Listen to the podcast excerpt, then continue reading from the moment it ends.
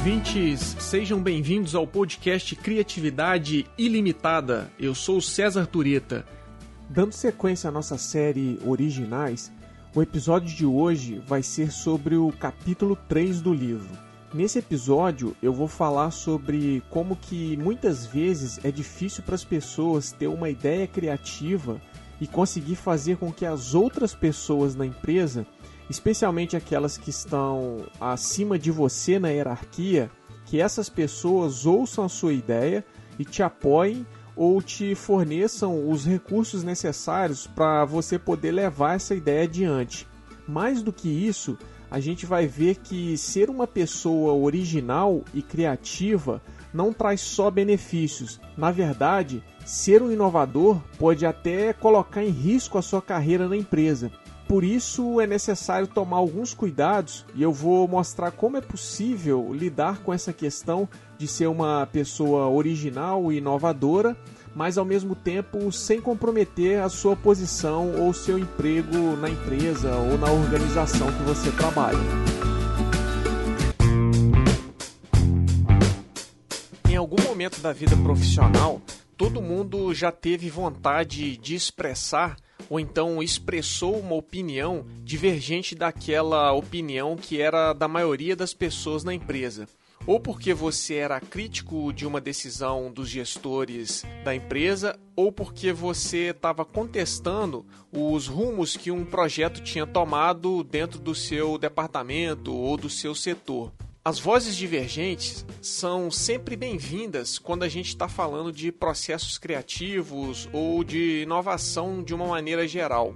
Essas vozes são bem-vindas porque, como a gente já viu nos episódios anteriores da série, ser uma pessoa original e inovadora envolve questionar o status quo e a maneira como as coisas são feitas na organização.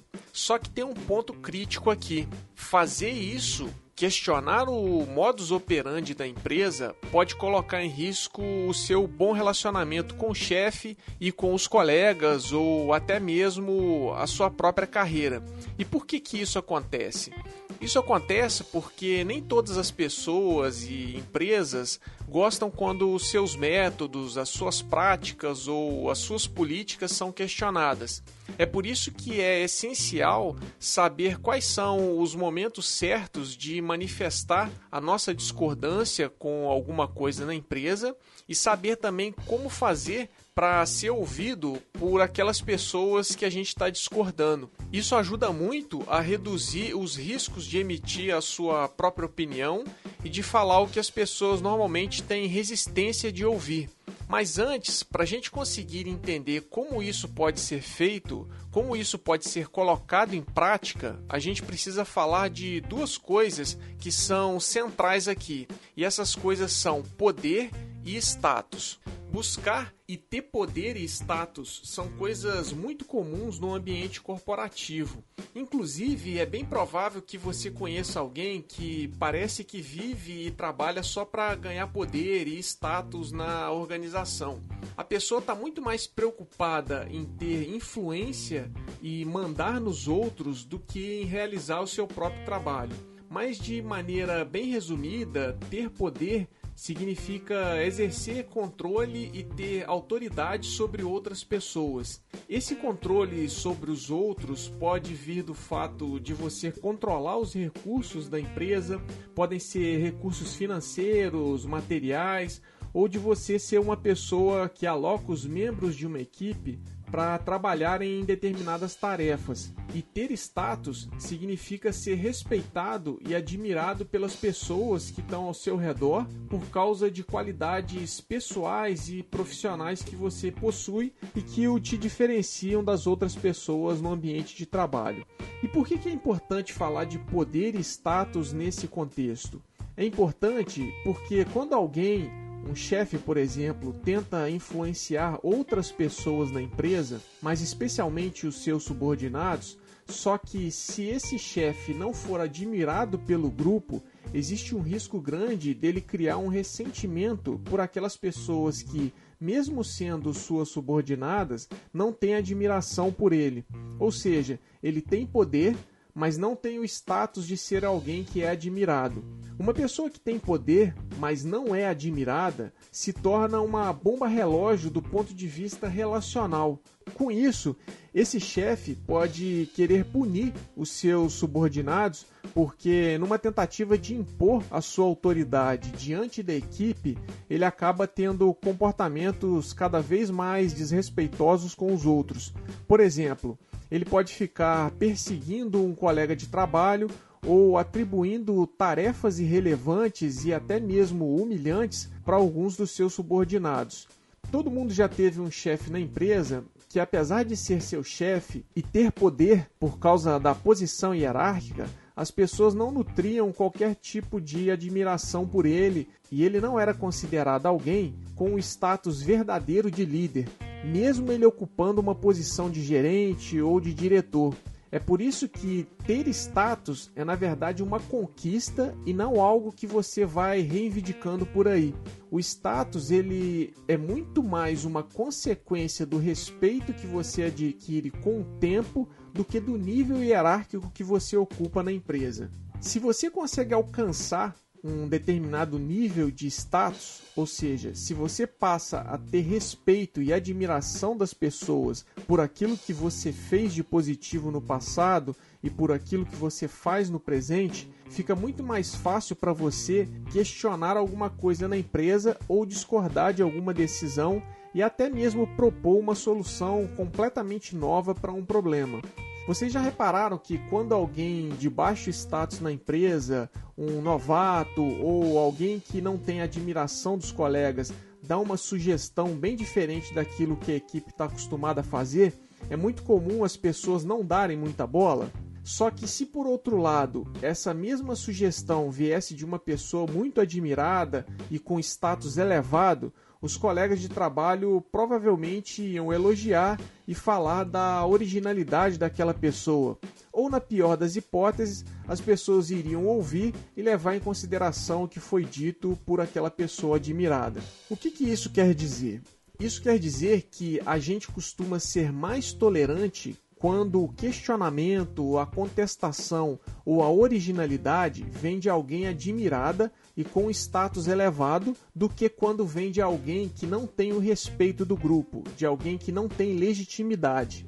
Para quem acompanha o podcast do Criatividade Ilimitada, eu já até falei no episódio 15 da importância da legitimidade e da influência para o processo de inovação. O episódio 15 tem a ver com o que eu estou falando aqui. E quem não ouviu ainda, ouve lá. O episódio se chama As Quatro Fases da Jornada de uma Ideia Inovadora.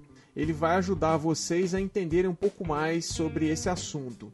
Mas voltando para a questão do status, um primeiro passo importante ao apresentar uma ideia que questione de maneira fundamental algum aspecto relevante da empresa, de uma decisão ou de um projeto, um ponto importante é você se certificar se você tem status ou, no mínimo, admiração e respeito suficiente para que a sua ideia ou sugestão seja levada a sério, sem que você corra sérios riscos de se prejudicar ou de ser visto como alguém que é chato, que sempre contesta tudo e que fica dando ideias malucas na empresa. Isso não quer dizer que pessoas com menos status não possam dar ideias ou sugestões e serem bem-sucedidas ao fazerem isso, mas quer dizer que, se você já adquiriu algum respeito e admiração na empresa por realizações anteriores sua, você vai ter mais chances de conseguir levar a sua ideia adiante ou ter o seu questionamento ouvido pelo chefe e pelos seus colegas sem desgastar a sua reputação e a sua imagem com eles. Outro ponto relevante e até contraintuitivo sobre expressar opiniões, dar sugestões e oferecer ideias é que a gente normalmente assume que o melhor caminho para fazer isso e ainda ser persuasivo seria enfatizar muito os pontos fortes da sua ideia ou só mencionar os pontos fortes e minimizar o quanto for possível os pontos fracos ou até mesmo omitir os pontos fracos da ideia ou da sugestão. Mas ao contrário do que a maioria das pessoas pensam, falar sobre as limitações e destacar os pontos fracos da sua própria ideia pode ser uma estratégia eficaz para convencer as pessoas sobre o seu ponto de vista. E aqui eu vou destacar três razões do porquê mostrar as limitações da sua ideia original pode ser uma boa opção. A primeira razão é que se você evidencia os pontos fracos da sua ideia antes dos comentários de outras pessoas, você já desarma o público que está te ouvindo. Por que, que isso acontece? Porque quando você está apresentando uma ideia, pode ser de um projeto para empresa ou um pitch para investidores, a audiência que está ali te ouvindo já vai levantando os problemas da sua ideia enquanto você está apresentando. Eles já vão anotando no papel todos esses pontos para depois poder te questionar. Daí, se na sua apresentação você já indica os possíveis problemas e como lidar com eles, você se antecipa aquilo que eles iriam falar e de alguma forma você acaba enfraquecendo uma crítica que eventualmente seria muito dura, muito forte em relação à sua ideia. Outro ponto aqui é que se você só fala os pontos fortes, só exalta a sua ideia, isso cria um risco de que a sua apresentação ou a sua fala fica parecendo muito mais um discurso artificial de vendedor que quer empurrar um produto milagroso para os outros. E as pessoas, em geral, elas costumam ser resistentes a esse tipo de abordagem. Quando você é excessivamente otimista, isso pode levantar barreiras da audiência em relação à sua ideia e criar uma certa resistência e até receio sobre aquilo que você está apresentando. Por outro lado, ao interagir de maneira sincera com as pessoas, sem ter medo de mostrar as próprias falhas, você consegue mudar a forma como as pessoas vão te julgar e julgar a sua ideia. Fazendo isso, você suaviza e eu diria que você humaniza mais a interação com o público, porque no final das contas, nenhuma ideia ou pessoa é perfeita e infalível. A segunda razão de você apontar as limitações da sua própria ideia é que fazer isso demonstra para o público que você é uma pessoa lúcida, que você é uma pessoa que tem discernimento e que não fica deslumbrada facilmente com as próprias criações. Isso mostra ainda que você está sempre buscando melhorar aquilo que você faz e que você está aberto para uma adequação permanente das suas ideias. As pessoas que estão te assistindo vão julgar essas ressalvas que você fizer como um sinal de inteligência, como um sinal de alguém que busca se antecipar aos problemas.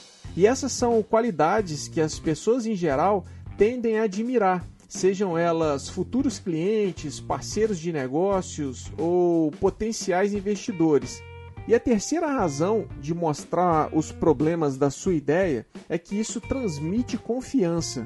Isso demonstra que você é alguém confiável, porque o público, o seu chefe, a sua equipe ou os investidores, seja quem for, vai entender que se uma pessoa fala abertamente sobre as limitações daquilo que ela está apresentando, sem medo de se expor na frente dos outros, é porque essa pessoa é digna de confiança. Ela não fica escondendo problemas que, caso fossem omitidos, iriam aparecer no futuro de alguma forma e daí já poderia ser tarde demais. E aqui a gente não pode ser inocente. Obviamente que a sinceridade em apresentar para outras pessoas os pontos fracos da sua ideia pode ser, no final das contas, um tiro no próprio pé. E isso pode acontecer caso você não seja capaz de demonstrar claramente os possíveis caminhos para sanar ou corrigir esses problemas. Não é que você já tenha resposta para todos os problemas, mas você precisa demonstrar que já pensou seriamente sobre isso e que já mapeou algumas opções razoáveis para lidar com as dificuldades que podem surgir. Um dos maiores desafios de você apresentar uma ideia original é que as pessoas que vão ouvir essa ideia, pode ser o seu chefe, o seu diretor, um investidor ou um possível cliente, essas pessoas provavelmente estão ouvindo aquilo que você vai falar pela primeira vez. Só que diferente delas, você não. Você não está ouvindo aquilo pela primeira vez. Você já passou várias horas, dias, semanas ou até meses pensando sobre aquele assunto, pensando sobre aquela ideia. Com certeza você já fez várias simulações na sua cabeça a respeito de como definir melhor o problema, você pensou sobre quais seriam as principais soluções para aquele problema ou qual seria a solução mais inovadora. E é muito provável que você também já ensaiou muitas vezes como apresentar a sua ideia. O que, que acontece então? Acontece que depois de tudo isso, pode ser que para você, na sua cabeça, a sua visão de futuro esteja muito clara. E uma vez que a sua ideia e a sua visão de futuro estão muito claras para você, você acha que ela vai estar tá clara para os outros também. E essa é a grande armadilha. Quando uma ideia está muito clara para a gente, quando a gente é muito familiar com alguma coisa, a gente tende a achar que algumas informações básicas são suficientes para as pessoas entenderem a nossa ideia e a nossa visão. Se você assume essa premissa, você acaba se comunicando mal e a sua ideia pode ficar confusa na cabeça das pessoas. Vocês podem fazer um exercício simples para vocês terem uma ideia do que, que eu estou falando. Escolha uma música qualquer e batuque essa música na mesa e cante essa música na sua mente ao mesmo tempo. Você vai perceber que a sincronia entre o seu batuque e a música é muito clara para você. Tão clara a ponto de você achar que qualquer pessoa poderia identificar a música só ouvindo o seu batuque. Então, agora peça alguém para ouvir o seu batuque e tentar adivinhar o nome da música. Eu aposto que essa pessoa não vai conseguir dizer qual música você está batucando. Tem um experimento que foi feito na Universidade de Stanford, nos Estados Unidos, que mostra que só 2,5% das pessoas que ouviram o batuque de uma música conseguiu acertar o nome dela.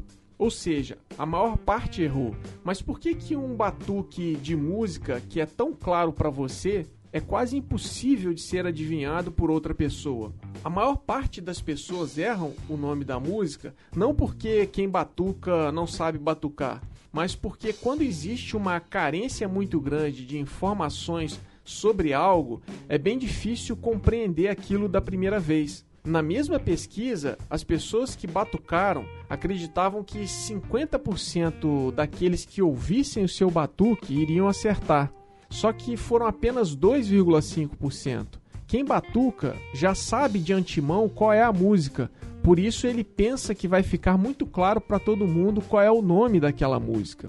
O mesmo acontece com as ideias originais e criativas que a gente apresenta para os outros. A gente sabe muito sobre essas ideias, mas os outros não sabem quase nada sobre ela eles têm poucas informações sobre alguns detalhes que podem ser importantes para que eles possam entender, aceitar e até comprar a nossa ideia. O que, que a gente pode fazer então para resolver esse problema? Um caminho para resolver isso é falar muito sobre a nossa ideia original para as outras pessoas. É ter várias conversas com elas sobre o que a gente está pensando. Como as ideias criativas podem soar estranhas no início, assim como o batuque do exemplo anterior, quanto mais você fala sobre ela, sobre essas ideias, mais as pessoas se familiarizam com o conceito da ideia e com a sua visão. E por isso, maiores são as chances dessas pessoas passarem a gostar dessa ideia ou se sentirem mais familiares com ela. Essa estratégia vem daquilo que é conhecido como efeito de mera exposição, que é o seguinte: Quanto mais a gente se depara com algo, ouve e vê coisas sobre esse algo, que no nosso caso aqui é uma ideia criativa, mais a gente gosta desse algo ou dessa ideia. Considerando esse efeito de mera exposição, como que você pode vender melhor sua ideia e ser mais persuasivo a respeito de um projeto ou de uma iniciativa inovadora na empresa? A primeira dica é você falar abertamente com o seu chefe ou com o diretor da empresa sobre a sua ideia e esperar alguns dias. Depois, é interessante que você toque no assunto novamente no almoço ou no café e reforce o valor da ideia. Mas faça isso sem colocar pressão no seu chefe no sentido de pedir para ele uma posição sobre o assunto. Nesse momento, é importante ser mais leve ao tocar no assunto. Procure conectar essa ideia criativa com outras ideias ou projetos já em andamento na empresa e que sejam familiares para o seu chefe e mostre a relação entre essas coisas e como que a sua ideia pode agregar algo importante para aquilo que já está acontecendo na empresa. Ao longo das conversas, você deve ir pegando os sinais positivos ou pontos de resistência que ele deixa para você, para você trabalhar melhor nesses pontos. Daí você dá mais um tempo para ele e depois começa o ciclo novamente. Mas uma coisa que você não pode esquecer é que você precisa ser paciente com esse processo todo. Bem, mas qual seria a explicação para esse efeito de exposição? Por que ele costuma funcionar? A questão é que se você expõe uma ideia criativa várias vezes e de forma adequada e no momento adequado, você facilita o processamento de informações que são novas para as outras pessoas e permite ainda que essas pessoas consigam digerir aos poucos tudo que você falou, sem ter uma indigestão por causa do grande volume de informações novas que você despejou sobre elas de uma vez só. Não tem aquele ditado de que de grão em grão a galinha enche o papo? A ideia é mais ou menos essa. Você vai alimentando aos poucos o seu chefe com informações e dados relevantes sobre a sua ideia, e quando ele se der conta, ele já foi convencido de que a sua ideia é boa, e aí provavelmente ele vai liberar os recursos ou te dar tempo para tocar o projeto. Uma coisa que as pessoas que querem expressar ideias diferentes do padrão e do status quo às vezes esquecem é que, por mais que a sua ideia seja criativa, original e com grande potencial de inovação, ela precisa ser ouvida para ser colocada em prática. Ela precisa ser ouvida para você conseguir levar essa ideia adiante. Então, a originalidade da ideia por si só não é suficiente como eu falei durante todo o episódio, você tem que buscar as melhores estratégias para fazer com que as pessoas que podem te dar o sinal verde para você tocar a sua ideia sejam convencidas de que vale a pena investir tempo e recursos nela. Por isso, você precisa não só ter uma ideia, mas ser capaz de vender essa ideia.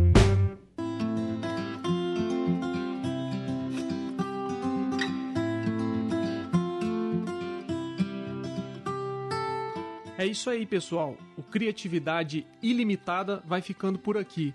Não esqueça de assinar o podcast para acompanhar o programa e me conte aí o que você achou do episódio.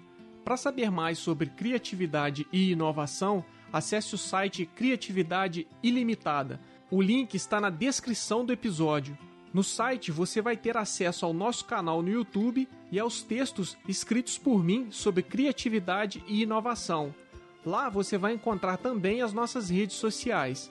A referência completa do material usado hoje está disponível na descrição do episódio. Valeu pela audiência e até a próxima!